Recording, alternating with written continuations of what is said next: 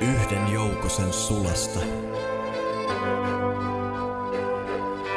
Yhden värttinän murusta. Yhden villan karvasta. Yhden otrasen jyvästä. Kirjokannen kirjailet.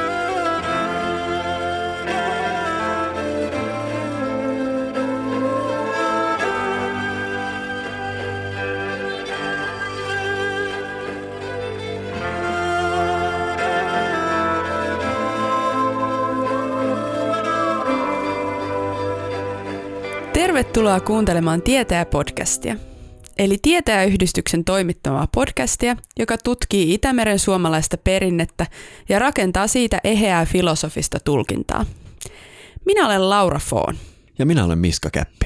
Tänään aloitamme jaksojen sarjan, jossa käsittelemme kalendäärijuhlia ja vuoden kiertoa. No Miska, mitä sanoisit, miksi viettää vuoden kierron juhlia? Niin, toihan on aivan käsittämättömän laaja kysymys ja mä luulen, että tämä jaksojen sarja, mikä alkaa nyt ehkä sitten kokonaisuudessaan pystyy antamaan tuohon jonkunlaisen vastauksen, mutta siis mä on ihan varma, että me löydetään jotain, mikä on meille ylitse muiden tässä näiden jaksojen aikana.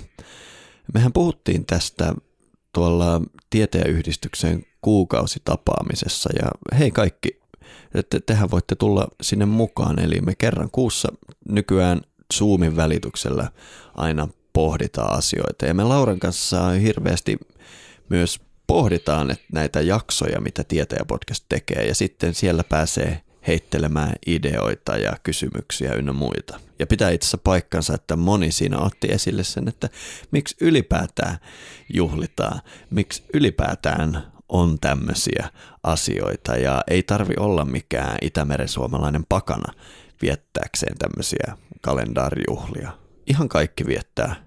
Mä en henkilökohtaisesti esimerkiksi tiedä ihmistä, joka ei minkäänlaista juhlaa milloinkaan vietä. Että se on niin syvään kirjoitettu meihin, että jopa vahingossa tulee sitten ostaneeksi pääsiäismunan tai vahingossa tulee annettua jouluna jollekin lahja tai jotain, että vaikka me ollaan aika erkaannuttu siitä maailmankuvasta, mistä noin kaikki kumpuaa, niin kyllähän kaikki niitä juhlii. Eli periaatteessa mä väittäisin, että kaikki ihmiset pystyy antaa jonkun vastauksen sille, että minkä takia me ylipäätään juhlitaan mitään elämässämme.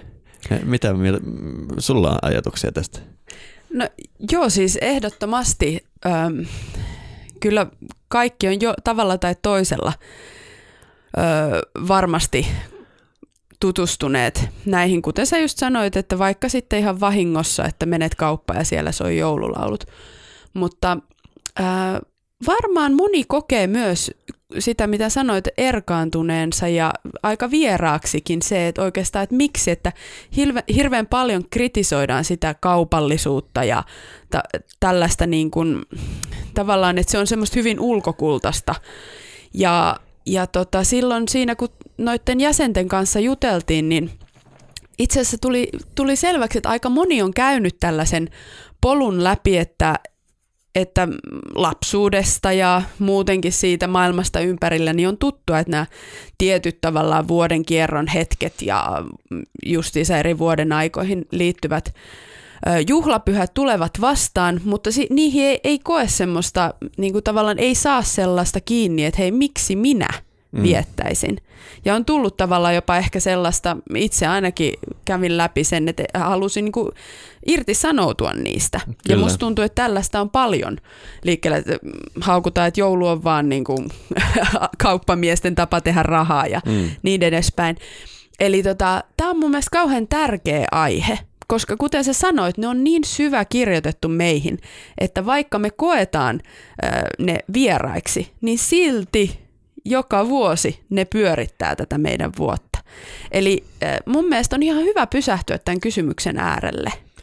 Kyllä, ja sillä on massiivisen positiivinen vaikutus. E, Oletko huomannut saman, että on tullut jonkun verran vaikka sähköpostilla ja näissä meidän jäsentapaamissa palautetta siitä, miten vaikkapa tämä Pohjannakka jakso syventi jonkun joulun viettämistä, tai itse asiassa eka kertaa e, aikuisiellä joulu, joulun viettämisessä oli jotain, mä nyt käytän tämmöistä sanaa kuin taikaa, mm. että, että se, se alkoi avautua se kalendaarijuhlan sisältö. Ja eikö se ole mahtava kiilto, semmoinen oikein hehku silmissä ihmisillä, kun ne kertoo sen, koska, koska me vaikka me ei välttämättä sitä itsellemme myönnetä, niin se, jos me ollaan irrottauduttu näistä juhlista, niin on eräänlainen tragedia meille. Me tiedetään, että näin ei kuuluisi mennä, mutta ei kukaan halua niin kuin valehdellakaan itselleen, että jee, jee, Lähi-idässä syntyy 2000 vuotta sitten joku tyyppi ja nyt me juhlitaan sitä, että ei halua niin kuin lähteä semmoiseen, mitä pitää itse humpuukina tai muut,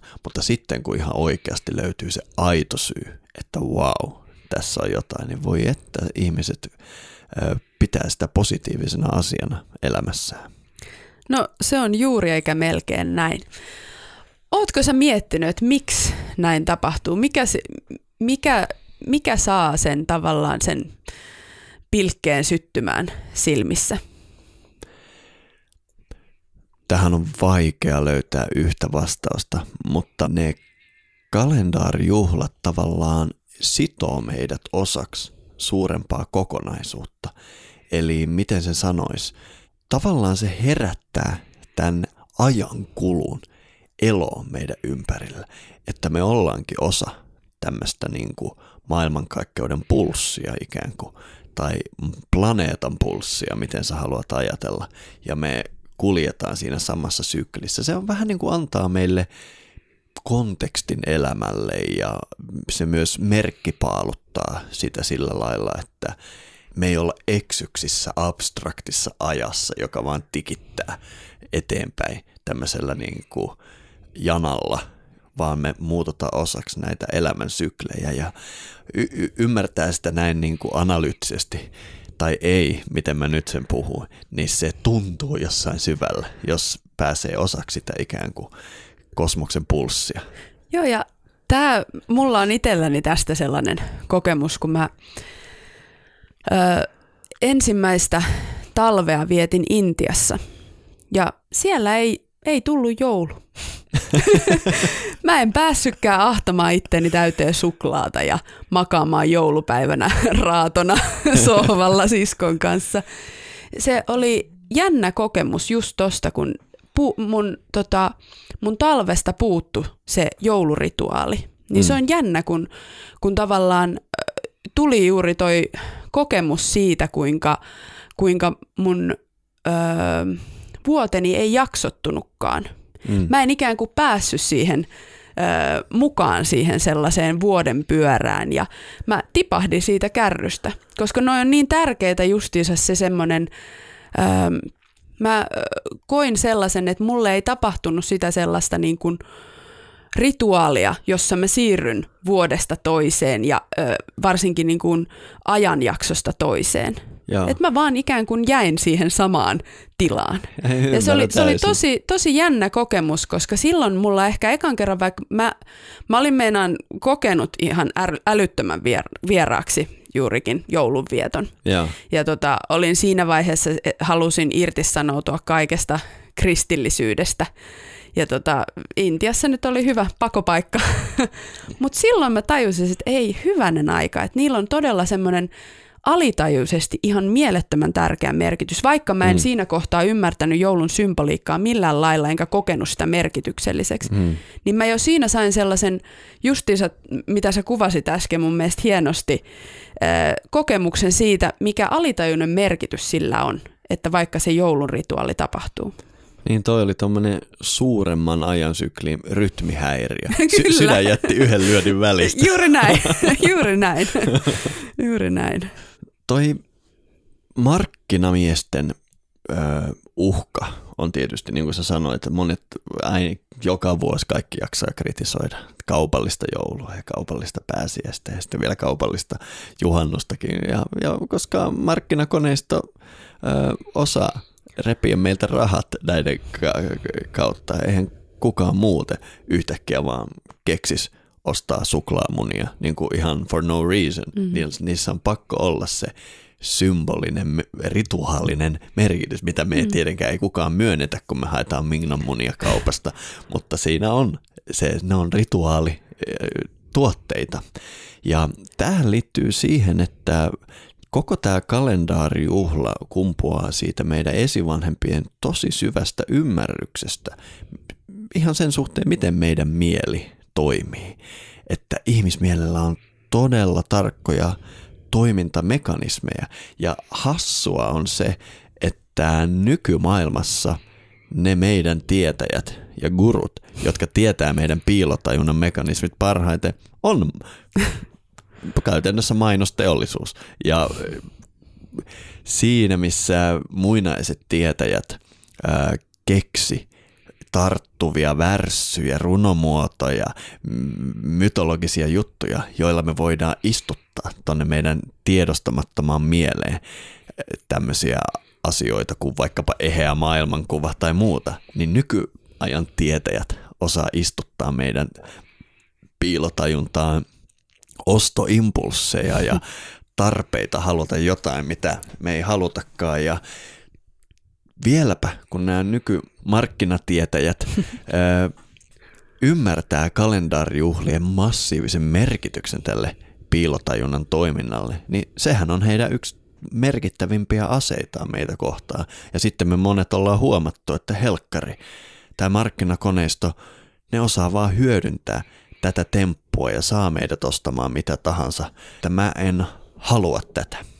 Ja tässä mä haluaisin ajatella sen niin, että hei, ei lannistuta siihen sen edessä, että markkinakoneisto on kaapannut tämän. Meidän vaan pitää kaapata se takaisin itsellemme, eli toisin sanoen rakentaa niitä juhlia itse ja ottaa kaikki tieto sieltä. Ja tämän äärellehän me päästiin, kun me itse asiassa pari viikkoa sitten istuttiin alas ja ajateltiin tehdä jakso kaikista kalendaarijuhlista. Miten siinä sitten kävikään?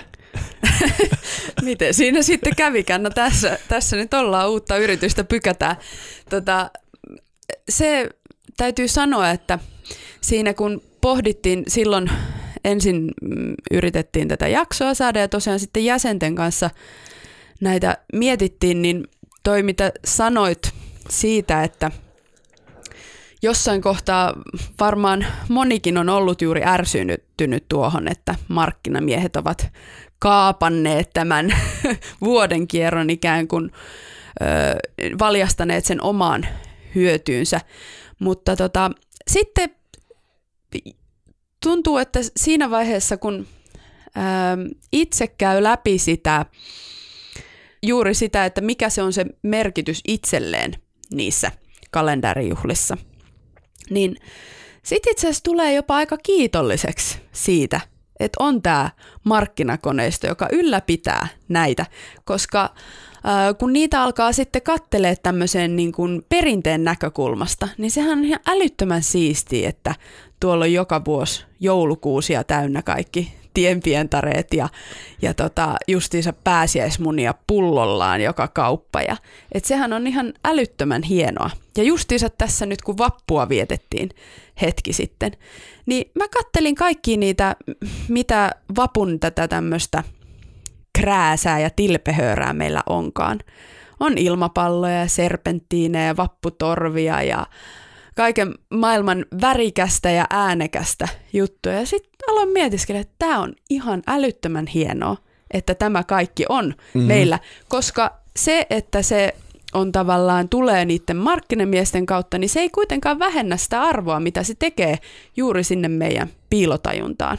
Kyllä, juuri näin. Ja mä luulen, että markkinakoneisto ei voi kaapata sitä täysin, koska heki on kuitenkin vaan, siinä on tämä kuuluiset kysynnän ja tarjonnan laki.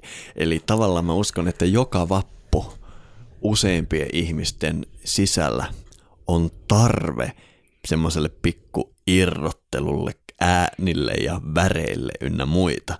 Ja sitten markkinakoneisto ei voi ihan päättää, mitä ne myy, vaan ne yrittää sitten vastata äänekkäisiin, värikkäisiin tarpeisiin ja ne pukkaa kaikki kaupat täyteen niitä, koska sille on vappuna kysyntää ja sitten me juhlitaan ja sitten taas kesä on valmis alkamaan. Eli nämä nykypäivän tietäjät sitten tietävät, eh, mitä tekevät.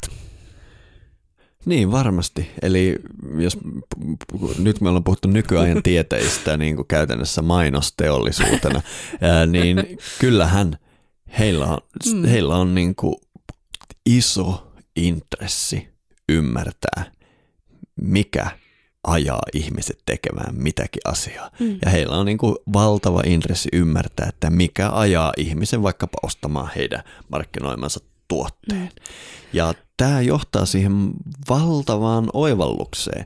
Toi, meidän kannattaa todella oppia heiltä mm. tosi paljon, koska on, lähdetään tästä oivalluksesta liikkeelle. Se, mikä ajaa ihmisen toimimaan tietyllä lailla, ei ole tietoinen päätös. Me ei tietoisesti päätetä näitä asioita. Ja sen mainosteollisuus tietää oikein hyvin, sen myös muinaiset tietäjät ties oikein hyvin. Joo, ja tämä on nyt hauska, kun me tätä mainosteollisuutta ja kaupallisuutta tässä kauheasti käydään läpi, mutta siis sehän on ihan fakta, että kun sä kaupassa käyt, niin mä en muista edes kuinka paljon, mutta ihan hurjan suuri prosenttiosuus, niin se on kaikki täysin tiedostamatonta, mm. mitä sä sieltä sinne ostoskärryisi nappaat.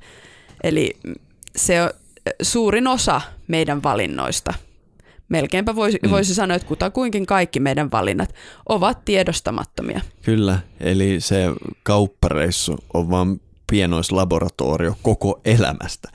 Meidän elämää määrittää, voisiko sanoa tuulet, joita me ei hallita. Useimmat ajattelee, että me ollaan, niin kuin kuljetaan elämän läpi tietäen, että mitä me halutaan, mitä me tehdään, minne me mennään. Mutta paljon toden, todellisempi kuva on siitä, että me ollaan purjeveneitä. Ja okei, purjevene, veneessä pystyy aika paljon niin kuin päättämään, minne mennään, niin mekin pystytään. Mutta kyllä me niiden tuulten mukaan mennään. Ja ne tuulet, jotka puhaltaa tätä meitä itseämme, tätä purjevenettä läpi elämän, niin ne on ne tiedostamattomat puhurit. Ja näihin markkinakoneisto haluaa. Ne haluaa, että tuuli puhaltaa sua kohti heidän tuotteita ja tämmöisiä tarpeita ja muuta. Ja tietysti muinaiset tietäjät on halunnut valjastaa nämä tuulet viemään tätä venettä juuri heidän mielestään hyvään suuntaan. Ja me ollaan ehkä enemmänkin tällä asialla.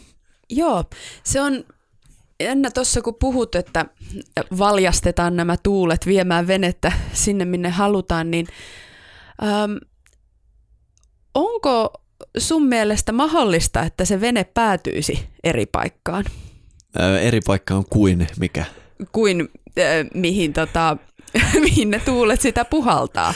Että tavallaan, että onko siinä mahdollisuutta äh, tietyllä lailla – mennä eri suuntaan. Mä voin pohjustaa tätä vähän mm. sillä, että mietin tuossa, kun puhuttiin siitä, että vaikka kuinka ollaan nyt irrallaan esimerkiksi mm. näistä vuodenkierrojuhlista, niin mm. kuitenkin ne puskee sieltä pintaan. Joo. Sieltä tulee aina ne tietyt tarpeet, tarpeet tiettyihin asioihin eri vaiheissa, vaikka no just sitä vuotta. Mm. Niin mietin, että tavallaan se, se kuitenkin siellä on niin syvällä se semmoinen, öö, miten mä sanoisin, tietty koodi. Joo, tohon, tohonkin voi, tota kysymystä voi ajatella monesta näkökulmasta. Öö, mä ehkä sanoin äsken tyhmästi, että muinaistieteet öö, halusivat, että ne tuulet vie meitä sinne, minne me, he halusivat mutta tai siis mä voin seisottaa lauseen takana. Se, minne he halusivat, taas on toinen kysymys, koska se, minne he halusivat, että tuulet meitä puhaltaa, ei itse asiassa ole ennalta määritelty. Vastausta voisi sanoa, että se on oikea paikka. Ja mikä on oikea paikka, se onkin mielenkiintoinen keskustelu, koska, koska tavallaan koko tämä viisausperinteiden peruslähtökohta on se, että on jotain ikään kuin – suurempaa, mihin me halutaan sitoa itsemme. Eli ihmisen tehtävä ei olekaan viedä elämäänsä just sinne suuntaan, mitä mä tänään nyt ajattelen, että mä haluan tommosen talon ja tommosen auton ja tommosen tämmöisen semmoisen, vaan enemmänkin on tavallaan se idea tuntuu olevan, että oivaltaisi oman paikkansa, kuinka mä voin ikään kuin palvella tätä maailmankaikkeutta korkeamman päämäärän, jota mä en itsekään ihan ymmärrä, mikä se korkeampi päämäärä, niin sulattaa siihen, siihen se. Ja tässä sun kysymys, tässä kontekstissa nähtynä tarkoittaa sitä, että tavallaan ei me voida sitä suurta tuulta ää, muuttaa. Eli me voidaan rimpuilla ihan niin paljon sitä vastaan kuin me halutaan. Ja monet itse asiassa rimpuileekin synnytysosastolta sinne, sinne kuolivuoteelle sitä vastaan. Ja tämähän on tuhansia vuosia sitten huomattu tragedia, että me, me saatetaan uppiniskastesti yrittää saavuttaa näitä me omia päämääriämme, jotka ei pitkässä juoksussa välttämättä ole edes se, mitä me elämältä halutaan, mikä tekee elämän merkitykselliseksi meille. Eli toi tuulien ohjaaminen on ehkä enemmänkin sitä, että meidän purjeeseen tarttuisi jotenkin se kokonaisvaltaisempi tuuli kuin vaan ne meidän omat halut. Ja siihenhän me halutaan kytkeytyä sulautumalla näihin maailman sykleihin. Joo, mäkin itse ajattelin tuossa vähän niin kuin vastausta omaan kysymykseeni, on ehkä ei niinkään justiinsa ajatusta, että ohjata tuulia tai edes ohjata venettä jotenkin tuuli, tuulia vastaan tai tuul, käyttäen tuulia, vaan justiinsa ehkä sulautua siihen ö, tietyllä lailla myötätuuleen mm. mennä. Just niin. Et eikä, eikä ehkä niinkään sitten, että poukkoilla siellä tietyllä lailla valiten itse minne, vaan että löytääkin se tapa oikeasti mennä myötätuuleen ja päästä sitten. Mm. Eli kun me mennään tähän sitten takaisin piilotajunnan mm. sisältöön, niin mä sanoisin, että ne meidän tiedostamattomat impulssit, mitkä johtaa kauppareissulla valintoihin, elämän suunnan suhteen valintoihin, öö, vaikkapa ihmisten suhteen valintoihin, missä seurassa me vietetään elämäämme ja uravalintoihin, kaikki, kaikki nämä tiedostamattomat impulssit, niin ne voi kummuta joko piilotajunnasta, jonne on asetettu, että haluan, että valintani menee tämän, kutsutaan se nyt, me ollaan keksitty uusi termi tänään, suuren tuulen mukaisesti, vai onko siellä mun sisällä esimerkiksi joku markkinamies onnistunut ohjelmoimaan, että mulla pitäisi olla Ferrari. Niinpä ne mun elämän valinnat itse asiassa, koko ajan mun tiedostamattomat valinnat tähtää siihen, että vitsi kun mulla olisi joskus se Ferrari, mä oon niin onnellinen sitten, sitten mä oon saavuttanut jotain ja mä voin näyttää sen maailmalle. Eli tämä ritualistinen toimintahan haluaa ohjata meidän tätä, näitä tiedostamattomia valintoja että ne olisi enemmän tämän suuren kokonaisuuden mukaisia kuin tämmöisten pienten lineaaristen päämäärien ö, mukaisia. Hmm. Kyllä, ja siinä päästään nyt ehkä siihen, että mistä aloitettiin juttelemaan, että miksi viettää näitä vuodenkierron juhlia. Mm. Tuossa tuli mun mielestä yksi aika hyvä vastaus. Ehkä se voi ajatella niin, että tämä ikään kuin maailmankaikkeuden suunta kumpuaa niin kuin maailmankaikkeuden tarinasta. Ja tämä muinainen mieli ajatteli, että maailmankaikkeudella on niin kuin joku ikään kuin tehtävä tai tarina, niin miten me voitais onnistua itsemme sitomaan osaksi sitä, että me oltaisiin linjassa sen kanssa, ns. sen suuren tuule vietämänä. Ja tää, tässähän tämmöinen ikivanha kikka on, että ikään kuin jokainen päivä, mikä me eletään, me näytellään se läpi ikään kuin se olisi se, se koko maailmankaikkeuden tarina. Että kun aamu alkaa ja maailma herää eloon, niin se on ikään kuin maailmankaikkeus heräisi eloon. Ja ihan sama, minkä nämä meidän esivanhemmat on tehnyt vaikkapa vuorokauden suhteen. He tekivät vuoden suhteen, eli jokainen vuosi me ikään kuin kuljetaan läpi tämä kosmoksen tarina ja näytellään sen olennaiset osat. Joo, ja se on silleen tietysti hauska, että kyllähän meidän elämä ja kun katsoo luontoa ympärillä, niin se peilaa sitä kosmoksen suurta tarinaa. Et siltä me nyt ei voida välttyä, mm. että jokainen auringon nousu ja lasku ja, mm. ja tota, kevät ja syksy ja, ja tota, tai otetaan sitten vaikka kuun eri vaiheet, niin kyllähän ne aina peilaa tuota mm. tarinaa. Mutta siinä on just tää, se, että jos itse purjehtii myötä tuuleen mm. tu, tuon tarinan kanssa, niin tota, ää, siinä kummasti ää, löytyy ihan, haluaisin sanoa, että erilainen yhteys mm. ihan sinne syvimpään itseen. Mm koska huomaa sitten itsekin peilaavansa tätä tarinaa ja sitten tulee myös se, että sä pystyt niillä erilaisilla rituaaleilla ja, ja pyhäpäivillä ja muilla ähm, vahvistamaan sitä mm, yhteyttä. Kyllä. No jos kerran jokainen päivä kertoo maailmankaikkeuden tarina ja jokainen vuosi kertoo maailmankaikkeuden tarina, niin miten sä Laura itse tiivistäisit? Mikä on maailmankaikkeuden tarina? Voisin sanoa, että tuossa itse asiassa nyt kun sä kysyit on multa, niin mä hengitin syvään sisään ja ulos. Ehkä mä siinä vastasin tuohon. Se tota, joo, mä voisin nyt lähteä ihan tämmöiselle henkilinjalle. Mm. Eli kun henki kun pihisee niin. y- sisään ja ulos. Niin. Siinähän se tarina on kaikkein yksinkertaisemmin kerrottu. Kyllä, mun mielestä toi on ihan tyydyttävä tiivistelmä. Mä en varmaan paljon tiiviimmäksi tota saa. Että sisään hengitys, ulos hengitys. Se on maailmankaikkeuden tarina. Ja jos me sidotaan se, sidotaan se sitten tähän vuoden kiertoon, niin miten sä ajoittaisit sisään ja ulos hengityksen? Mä itse näen, että toihan nyt vähän on sellainen, että siihen voidaan ottaa eri näkökulmia. Se riippuu siitä, että halutaanko me katsoa nytten tätä ikään kuin, katselenko minä ö, ikään kuin tästä Lauran perspektiivistä, vai otanko mä sitten jonkun vähän, sanotaanko tälleen niin kuin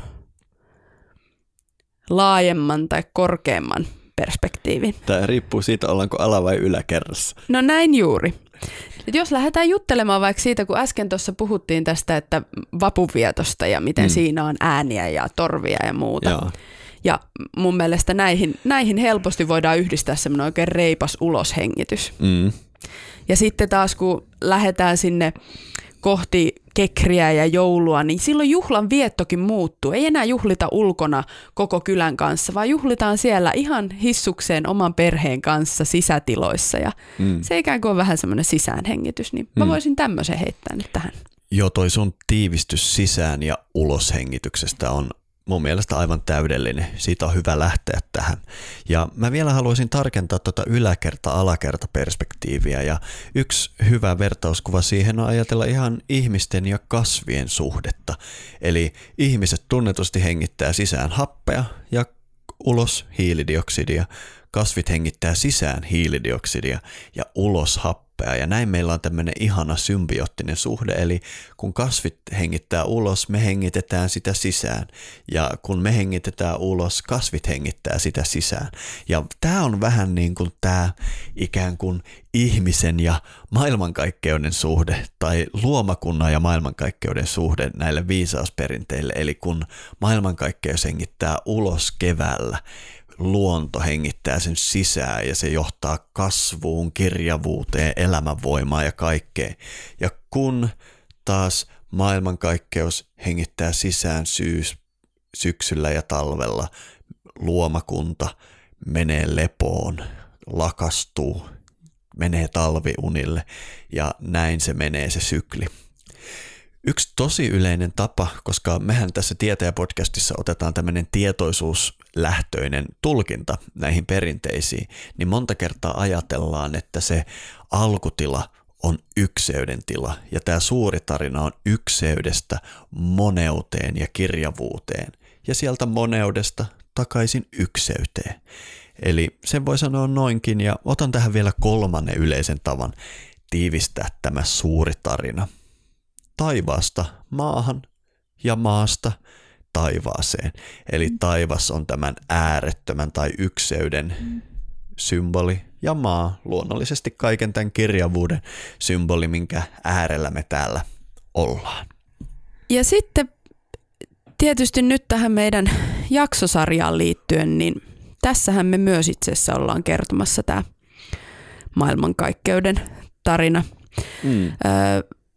Tämä tällainen, mun mielestä tämä vuoden kierron vietto ja näitä taitekohtia, niin se on kans, ja siihen liittyvä kaikki tämä symboliikka ja mytologia, niin se on myös aika upea tapa kertoa mm. siis tämä vuoden, äh, kertoa tämä maailmankaikkeuden tarina.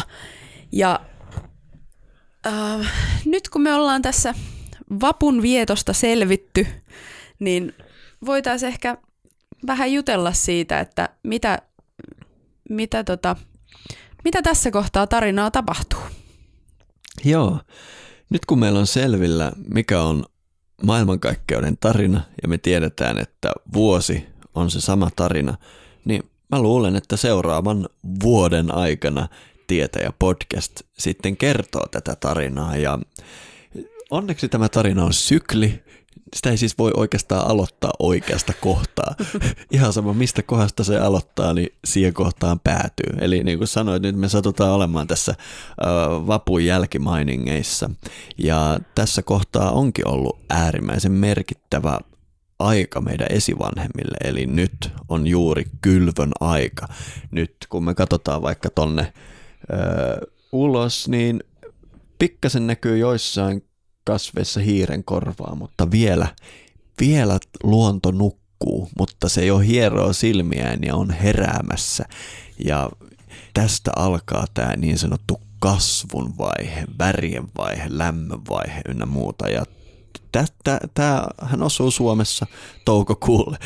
Suomi on tämmöinen paikka, että jossain, missä kylvä saattaa tapahtua hiukan aiemminkin kuin vasta viidennen kuukauden kohdalla, mutta näin se meillä on ja tässä tämähän on hallinnut tämän ajan juhlallisuuksia. Ja se, me tunnetaan tämä helajuhlana, mikä on sitten itse asiassa, nytten tuleekin torstaina helatorstai, milloin sitä juhlitaan. Ja ehkä sitten semmoinen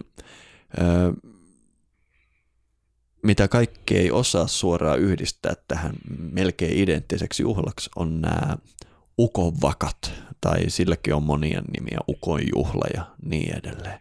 Ja tänään meillä olisi tarkoitus puhua tästä. Joo, se tota, pitäisiköhän meidän lähteä ihan liikkeelle siitä, että koska jos juhlan nimi on Ukon vakat, niin meidän varmaan pitäisi miettiä, että kuka se ukko nyt sitten on. Niin. Mistä ukosta on oikein kyse? Mm. Onko se naapuriukko? niin. Jep. Eli kukas, kukas ukko on? No, lainataan ihan vaan suoraan suomalaista perinnettä. Oi, ukko ylijumala, vaari vanha taivahinen.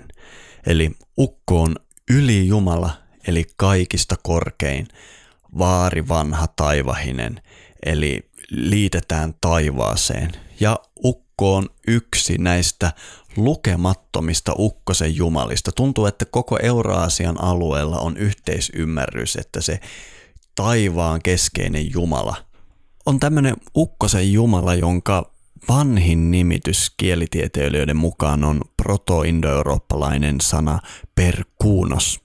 Mutta tämä on sitten esimerkiksi Veedisen perinteen Parjania, se on Liettuan Perkuunas, Latvian Pärkuons, se on Slaavien Perun ja tietysti ukko sanana on kiertoilmaus. Ukko ei ole tämän ylijumala oikea nimi, vaan ukko viittaa vanhaan mieheen ja monilla perinteillä on ollut painavia syitä, miksei vaikkapa ylijumala oikea nimeä noin vain sanota. Mikäs Laura on se ukon oikea nimi? No mun täytyy sanoa, että meidän lapsia on aina riemastuttanut, että kun mulle selvistää, niin mun on hirveän vaikea sanoa, että ette saa kirota, että perkele, koska se on vaikea kieltää toista pyytämästä ukon voimaa silloin, kun sitä tarvitaan. No sepä se. Se on aivan uskomaton juttu, että tämä on päätynyt kirosanaksi ja ihan rehellisyyden nimissä tutkijoiden keskuudessahan tästä ei vallitse mitään yksimielisyyttä, että perkele on Ukon alkuperäinen nimi, joskin todella moni tutkija on myös väittänyt näin. Mutta mä haluaisin antaa tähän rinnalle esimerkin siitä, että siitä vallitsee täys yksimielisyys, että tämä Itämeren suomalaisten pyhäkkö, ulkotemppeli, pyhä lehto eli hiisi tarkoitti nimenomaan tämmöistä pyhää lehtoa alun perin. Ja kun kristinusko tuli Suomeen, se tapahtui jopa ikävämmällä tavalla kuin monessa muussa maailmankolkassa. Ja, ja tämä suomalaisten pyhä lehto hiisi itsessään alkoi tarkoittamaan paholaista tai pahaa paikkaa, painu hiiteen ja niin edelleen. Ja mun mielestä tässä valossa on ihan uskottavaa, että tämä suomalaisten pyhin ja korkein Jumala, perkele, sai sitten myös paholaisen merkityksen. Ja sitä sopii joskus miettiä, että mitä se tarkoittaa ihmisille, jos heidän esitys korkeimmasta hyvästä alkaa tarkoittaa paholaista ja heidän py- sana pyhälle lehdolle alkaa tarkoittamaan pahaa paikkaa tai pahaa olentoa. Nämä arvet kyllä vieläkin meidän keskuudessa on. Ja eräs pointti, minkä tähän voi myös heittää, on se, että, että kun me yhdistetään ukkoa näihin perkuunos sanoihin, niin me huomataan, että esimerkiksi Veedissä perinteessä tämä, tämä ukkosen Jumala on salama, mitä hän voi kädestään ampua, on nimeltään Vajra. Ja kaikkihan tietää, että ukon vaaja tai ukon vasara on se ukon kädessä oleva salama, eli myös tämä sana on kantautunut siltä, sieltä, eli mun mielestä tämä lisää tämän perkele on ukon oikea nimi teorian uskottavuutta. On, ja kun ajattelee se, että se miten sä koet sun elämän on sen tarinan, joka on, voi, tässä mä nyt käytän tarinaa vähän niin kuin synonyyminä historialle, niin se on sen tulos. Ja jos sun ö, historia on kirjoitettu todella niin, että siinä on tollainen hurja, hurja ikään kuin, niin kuin häpeän lyömä leima, niin ei ihme, että näitähän on kaiken maailman tutkimuksia, että maailman onnellisin maa. Mm. Ja silti onko ketään kansakuntaa, joka olisi enemmän häpeissään itsestään ja olisi valmiimpi myymään kielensä ja kulttuurissa ja kaikkensa. Mm. Et mun mielestä se hyvin heijastelee tota, että mitä todella tapahtuu. Tapahtuu ihmisjoukolle, jos, jos niin kuin pyhistä pyhin öö, väkivalloin muutetaan päinvastaiseksi. Juuri näin, juuri näin. Mutta tätäkään ei olla loppuun asti onnistuttu tekemään. Nimittäin mitä tulee kiroamiseen, niin voi sanoa, että ei se tunnu missään, jos luettelee näitä alapäähän viittaavia sanoja. niin kuin, mm. Mutta sanoppa sitten siihen johonkin väliin, että perkele. Mm-hmm. Jopa mä, mulla on monta ulkomaalaista ää, ystävää, jotka Suomessa aikaa vietettyään otti oman kielenkäyttöönsä niin kuin perkele-sanan ihan sitä varten, että jos on joskus todella tarvii voimasanan, niin siinä on sitä voimaa, mitä niin kuin me ehkä huomataan tiedostamattamme, että me lausutaan tämä vanha ylijumalamme nimi siinä sen NS-kirroamisen yhteydessä. Ei, ei se todella ole voimaansa menettänyt. Ei. ja sitten tähän nyt haluan vielä sanoa, että se, että eihän kaikkia hiisiä täysin tuhottu, vaan olihan myös niitä, että rakennettiin esimerkiksi kirkko siihen. Joo, kyllä. Ja mä en tiedä, jos sä oot käynyt semmoisissa kirkoissa, mm-hmm. mitkä ei välttämättä olisi mitenkään merkitty, että tämä nyt on hiiteen rakennettu. Mm. Mutta kyllä siellä kanssa, se on jännä. Sä kyllä. voit tuntea sen voiman. Ehdottomasti. Ja suurin osa näistä keskiaikaisista kivikirkoista ja puukirkoista, niin ne on juuri tämmöisillä paikoilla, että pitäisikö meillä antaa esimerkkejä. No, tässä on ihan pari kilsa päässä äh, Siegfriedin kirkko, Sipoon vanha keskiaikainen kivikirkko. Siitä on kaikki metsät hakattu mm. ympäriltä, siinä on vain pellot ympärillä, mutta silti kun sinä istuu, niin jotain tässä on. Ja yksi upeimpia on vaikkapa Petäjäveden tämä Mhm. puukirkko sielläkin.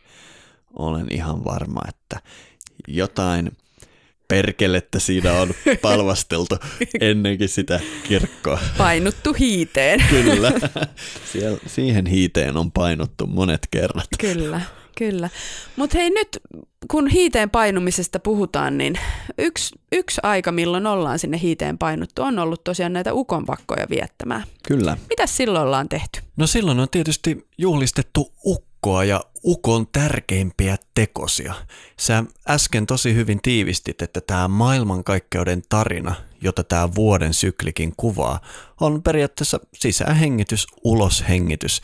Ja mä tuossa sitten tein siitä version taivaasta maahan, maasta taivaaseen.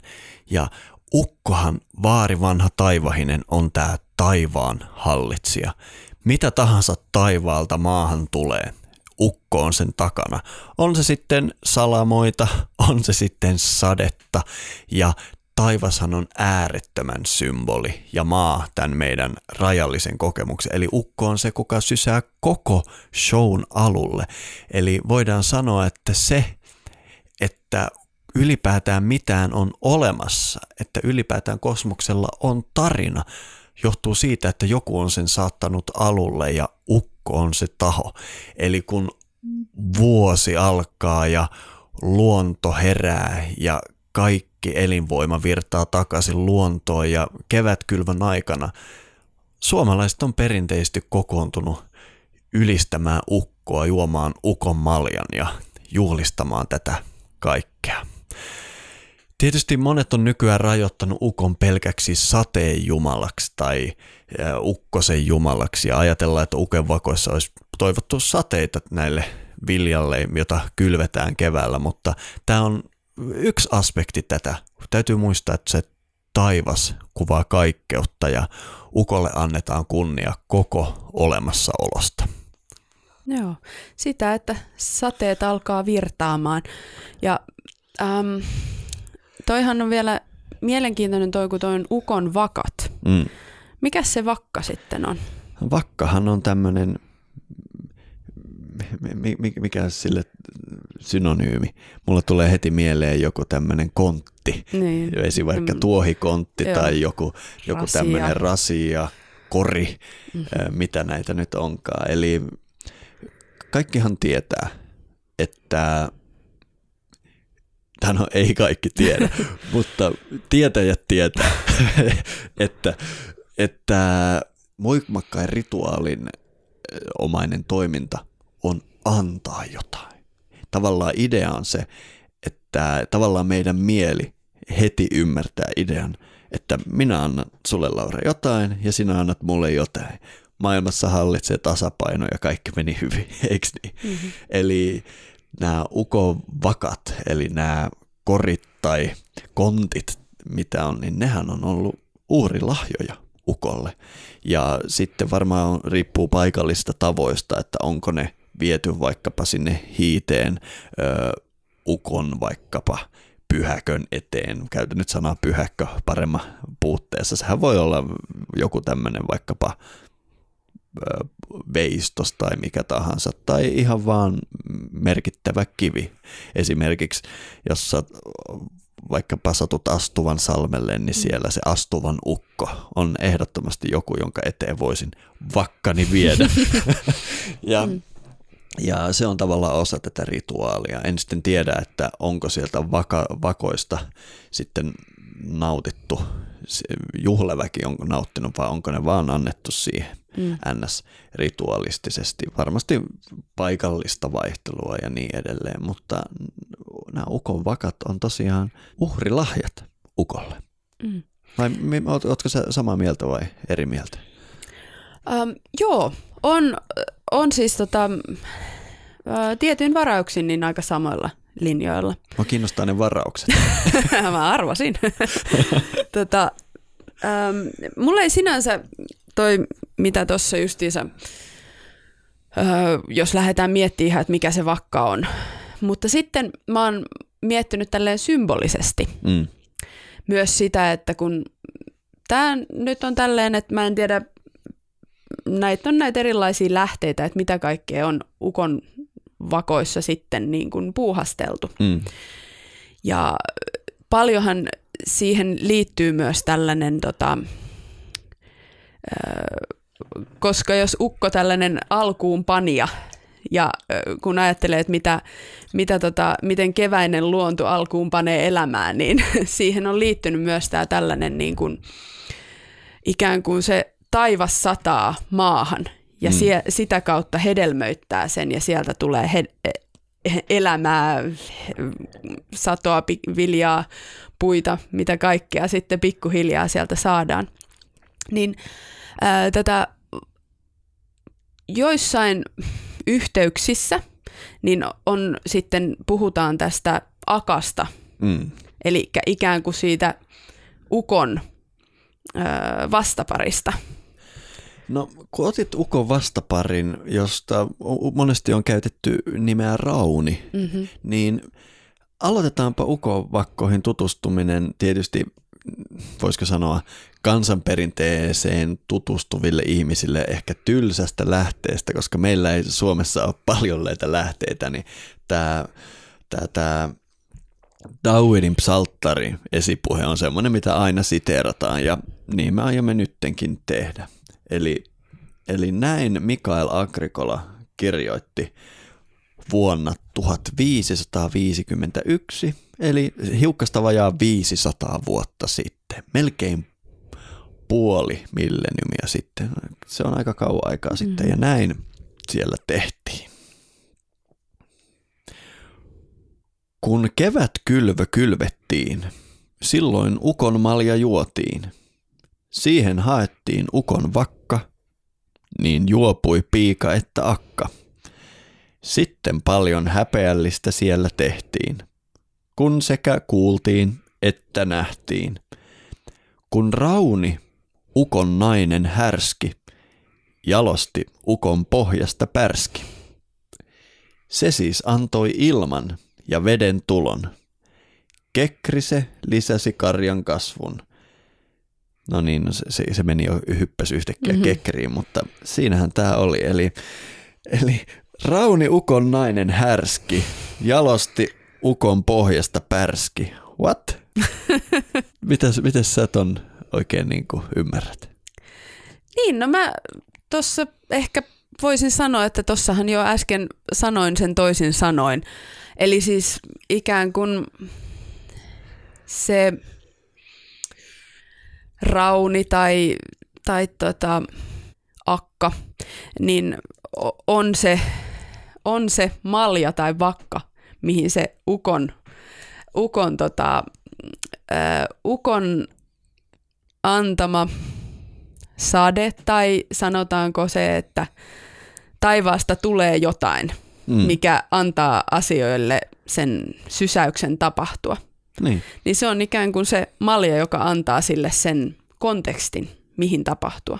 Joo, ja toi on kauniisti sanottu. Mä ehkä ajattelen itse, että ehkä jopa turhaan monimutkaisesti sanottu. Varmasti. että, että, että siis tämä ukon pohja, mikä mm. tässä on, niin jos ukko on nyt, me ollaan vähän niin kuin laitettu synonyymiksi taivaalle, mm. ja taivaan pohjasta pärskii, mm. eli sieltä tulee tämä no me voidaan kutsua sitä sateeksi, mutta ei me nyt todellakaan aio, aiota väittää, että rauni on sama asia kuin sade. Mm-mm. Herra jestas, ei sentään, vaan mä sanoisin, että se idea, mitä sieltä taivaalta sitten pärskii sieltä ukon pohjasta, niin sehän on ikään kuin elämän voimaa. Se on tämä elämän neste, joka joka kulttuurissa tunnetaan.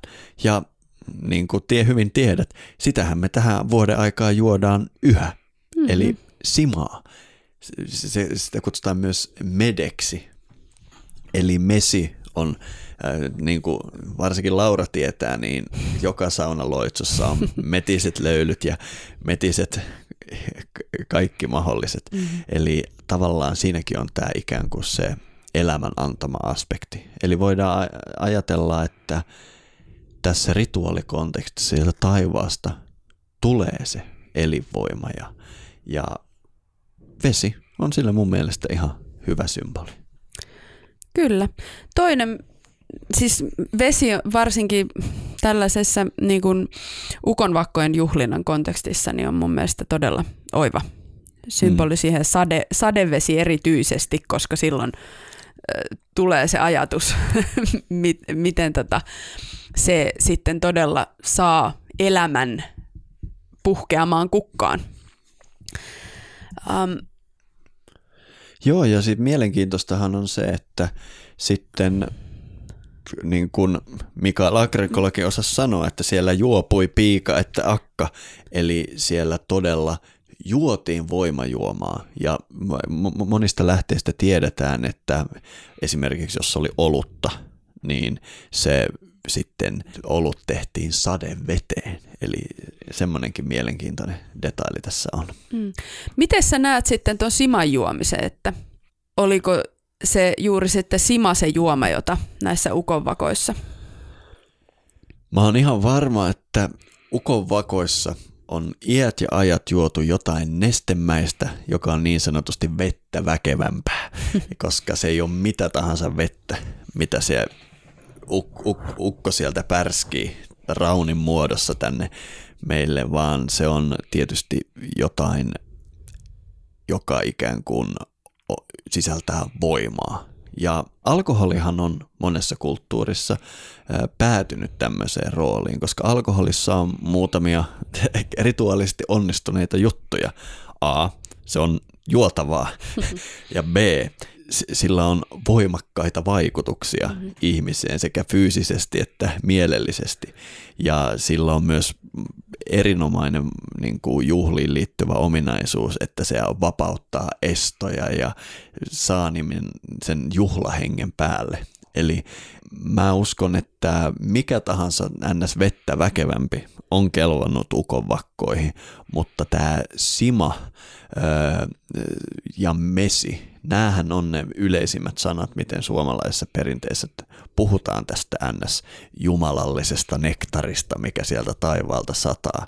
Ja siihen on liittynyt yleensä hunaja. Itse asiassa sana mesi on, on, viittaakin vaikkapa mesikämmen on karhun lempinimi, koska karhu käy hakemassa hunajaa.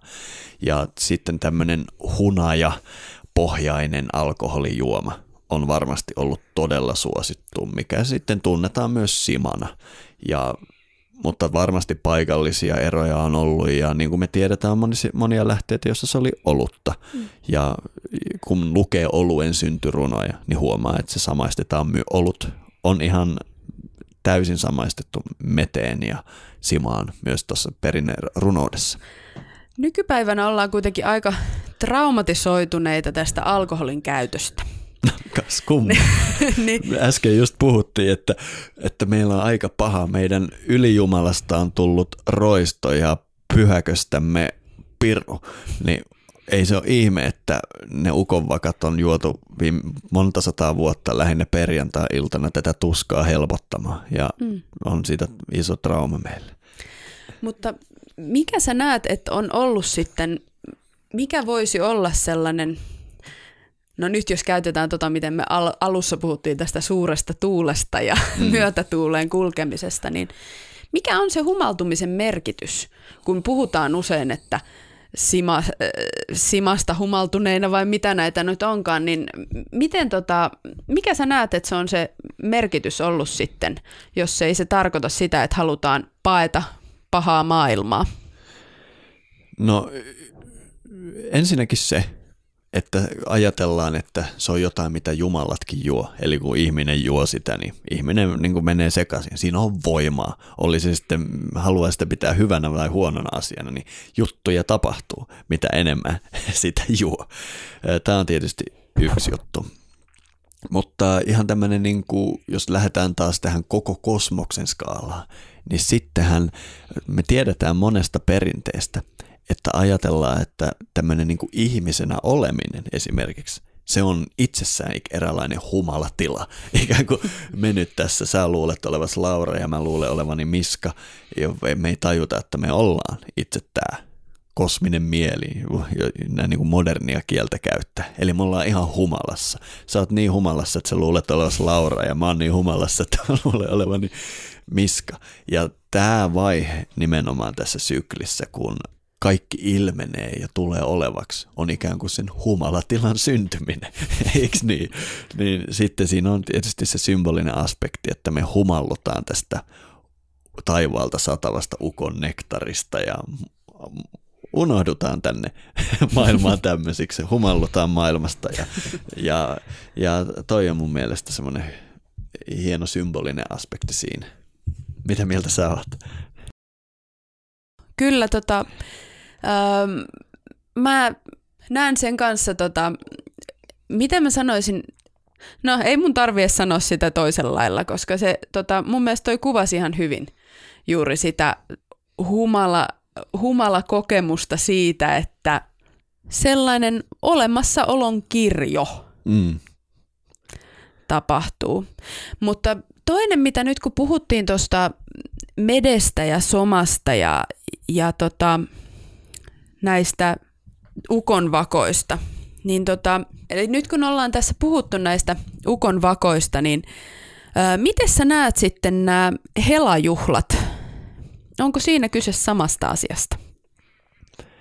No ei kenties samasta asiasta, mutta mä sanoisin lähes samasta asiasta. Mm-hmm. Eli ne on melkein niin kuin sama juhla, josta mä sanoisin, että toi ukkoosuus on vaan joko yksi detaili tai sitten tietyn alueen tapa tehdä se. Mm. Eli mun nähdäkseni niissä idea on niin kuin enimmäkseen sama. Ne juhlii tätä samaa aspektia, että maailma herää ja niin tulee värit ja tulee lämpö, tulee kaikki. Mutta siinä tämä mytologinen konteksti on vähän eri.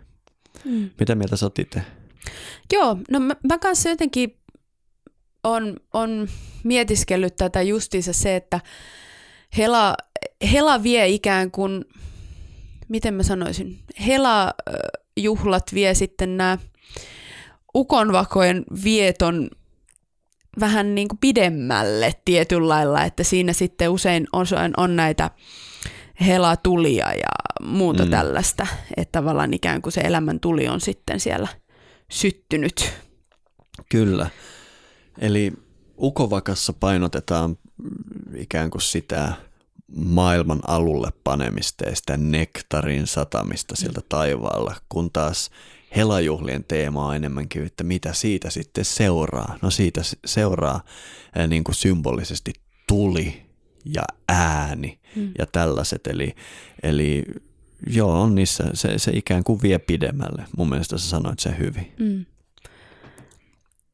Joo, ja sittenhän tämä, mä oon monesti miettinyt, että sitten kun meillä on tämä helluntai sitten tulee, mikä sitten niinku kristillisestä perinteestä, mutta et siihen liittyen on tämä sanonta, että jos se ei heilaa helluntaina, niin. niin ei koko kesänä, niin mietin jotenkin, että mun mielestä se, se on ehkä juuri, juuri tällä lailla sopii tähän helajuhlan ajatukseen, että siinä kohtaa on sitten se pariutuminen tapahtunut ja elämän tuli syttynyt. Joo, kyllä. Ja toi pariutuminen tietysti vaikuttaisi liittyvän myös ukonvakkoihin, mm-hmm. niin kuin Agrikolla sen puhui, että paljon häpeää siellä tehtiin. Eli kyllä. siellä kun on juovottu, niin parimuodostusta on varmasti tapahtunut, ties millä lailla ja, mm. ja muuta, mutta samahan helajuhlissa oli mm. se ajatus, että, että ennen nukkumaan ei mennä yksin. Juuri näin. Ja tässä kun puhuttiin sitä, että on se maailmankaikkeuden suuri tarina, mm. niin tietyllä lailla mehän nähdään niin kuin luonnossa meidän ympärillä, mitä, mitä luonto keväisin tekee. Juuri. Niin pariutuu. Just näin. Just mitä näin. erilaisimmilla tavoilla. Niin miksei sitten rituaalin kuuluisi myös Totta kai, tämä. totta kai. Mm. Että sekin on tietysti, siitä on kiva, kuten tuosta humaltumisesta, niin siitä on myös ka- kanssa kiva tehdä tämmöisiä ö, kauhutarinoita ja kauhistella sitten, että millaista menoa onkaan ollut. Mutta mun mielestä se kuuluu luonnollisena osana tähän Juuri, tarinaan. Juuri näin, juuri näin. Ihan tarkkoja ö, niin kuin esimerkkejä siitä, miten meidän esivanhemmat näitä juhlia juhli, ei ole paljoakaan, mutta ne on, on muuttunut vuosien varrella ja nykyään tämä Ritvala Helkajuhla esimerkiksi esimerkki siitä, mitä, mitä se tänä päivänä on. Tietysti monet sanoo, että ei se välttämättä yhtään muistuta sitä, mitä siellä on satoja vuosia sitten tehty, mutta se on tämmöinen upea jäänne tästä juhlimisperinteestä. Surullisesti me tiedetään ukonvakkojen varhaista juhlinnasta oikeuspöytäkirjoista. Eli yksi hauskimpia tarinoita on tämä NS Siegfried Antinpojan tarina. Se on tämmöinen tarina tai oikeuspöytäkirja 1540-luvulta. Ja silloin tämmöiset savolaiset talonpojat joutu maksamaan 32 tynnyriä viljaa sakkona siitä, että olivat juoneet ukonmaljan. Ja nämä ruotsinkieliset kirjorit oli sanonut, että siellä oltiin joutu malja tuurin äh, vuoksi, mutta mm. tietysti se oli ruotsinkielinen vastine tästä Ukkosen Jumalasta. Ja tuolloin tiedetään, että tuolla hauholla oli vallinnut kova kuivuus. Ja vaikka nämä talonpojat tieskin, että sitä ei katsota hyvällä, jos harjoitetaan näitä, näitä vanhoja tapoja, mutta he sitten totesivat, että nyt ei kuivuus hellitä, että nyt kovat toimet käyttöön. Ja he sitten varasivat yhdeksän kannua olutta ja menivät järven rantaan tätä rituaalia suorittamaan ja sitten tämä menoja tai riittiä johtanut Siegfried Antin poika meni vyötäröä myöten veteen ja alkoi sieltä lausumaan ja hän lausui semmoisen loitsun kuin Pyhä ukko, ilman isä, Jumalan käskyläinen. Sadetta sinä meillen suo, ettei kuivuis kukka kaunis, vilja vihellä vaipuis. Ja tästä sitten ilmeisesti jäätiin kiinni ja, ja kävi köpelösti. En tiedä sitten, että tuliko sateet kuitenkin. Niin, en tiedä. En ole kuullut tarinaa sitten on pidemmälle, että tuliko siellä sateita, mutta noin yleisesti ottaen niin ei ole huono idea tässä vapun ja toukotöiden tienoilla sitten vähän ukon maljoja kilistellä. Kuten... Tai, tai itse asiassa niin vielä lisäisin tuohon, että se monta kertaa arveltu, että se on voinut olla jopa ihan toukokuun lopussakin, eli vielä hyvinkin ehtii ukonmaljoja nostella. Kyllä, joo joo, eihän meillä vielä ole helluntai edes tullut. Että Kyllä. Siinä, ja sitä paitsi tämä mun mielestä on ihan hyvä pointti, että me ollaan nykyään niin, mennään tämmöisen tota, kellotetun kalenterin kanssa, mm. mutta siis se, tämähän on aika moderni käsitys tämmöisestä ajasta, että nämä olisi niin kuin jotain lukkoon lyötyjä päivämääriä. Herra siis, todellakin. Eli, eli tämä on ihan todella tärkeä pointti, että ja jopa niinä aikoina, kun 1700-luvun jälkeen kellot yleisty Suomessa, niin ei ollut virallista aikaa. Mm. Joka kaupungissakin puhuttiin, että on kirkoaika, on sitten toi minkä liian muu, siellä tun, vaikka kolme tunnettua kelloa, että mitäs aikaa tavata ja missä. Eli, eli tämä yhtenäinen niin kuin, aika, jota sitten alettiin niin kuin, kutsua, millä nimellä sitä kutsuttu, Helsingin aika tai muuta. Mm. Se tuli vasta kun rautatiet saapui Suomeen ja sitten piti olla eri asemilla sama ymmärrys ajasta, mutta, mutta sitä ennen ei todellakaan mm. ollut, mm. eli ei ole tarkkaa päivämäärää, milloin uh, ukonvakkoja tai heloja pitäisi viettää, vaan se on silloin, kun luonto herää. Juuri näin. Mutta nyt tosiaan ollaan tässä aika mukavasti pohjusteltu sitten, että jos ken kuulee ukon kutsun, niin voi mennä vakkoja nostelemaan, mutta tuossa voitaisiin vielä jatkaa ähm, jäsenten kanssa, tai ketkä nyt oottekaan tuon podcastin pidemmän version tilanneet, niin voitaisiin vielä tutustua vähän tarkemmin näihin voitaisiin vielä tutustua vähän tarkemmin ukkoon ihan näiden ukon kutsujen ja muiden runojen muodossa, mitä Kyllä. tähän aikaan voisi hyvin vaikka lauleskella. Ehdottomasti nimittäin kaikki te, jotka haluatte sinne lähteä ukonmaljoja juomaan, nykyään siitä ei kuulemma enää tule 32 tynnyrillistä viljaa sakkoa. Eli näin saa tehdä. Ja jos te kaipaatte sinne hiukan loitsuja ja lausuttavaa, niin niitä löytyy sitten tuolta erityispitkästä jaksosta, jonka saa meidän tilaajat. Ja jos haluat tilata Tietäjä-podcastia, niin ei muuta kuin osoitteeseen tietäjä.fi kautta liity ja pääset mukaan. Eli me jatkamme Lauran kanssa jutustelua tuolla erityispitkässä jaksossa, jota me kutsumme Tuonelaksi.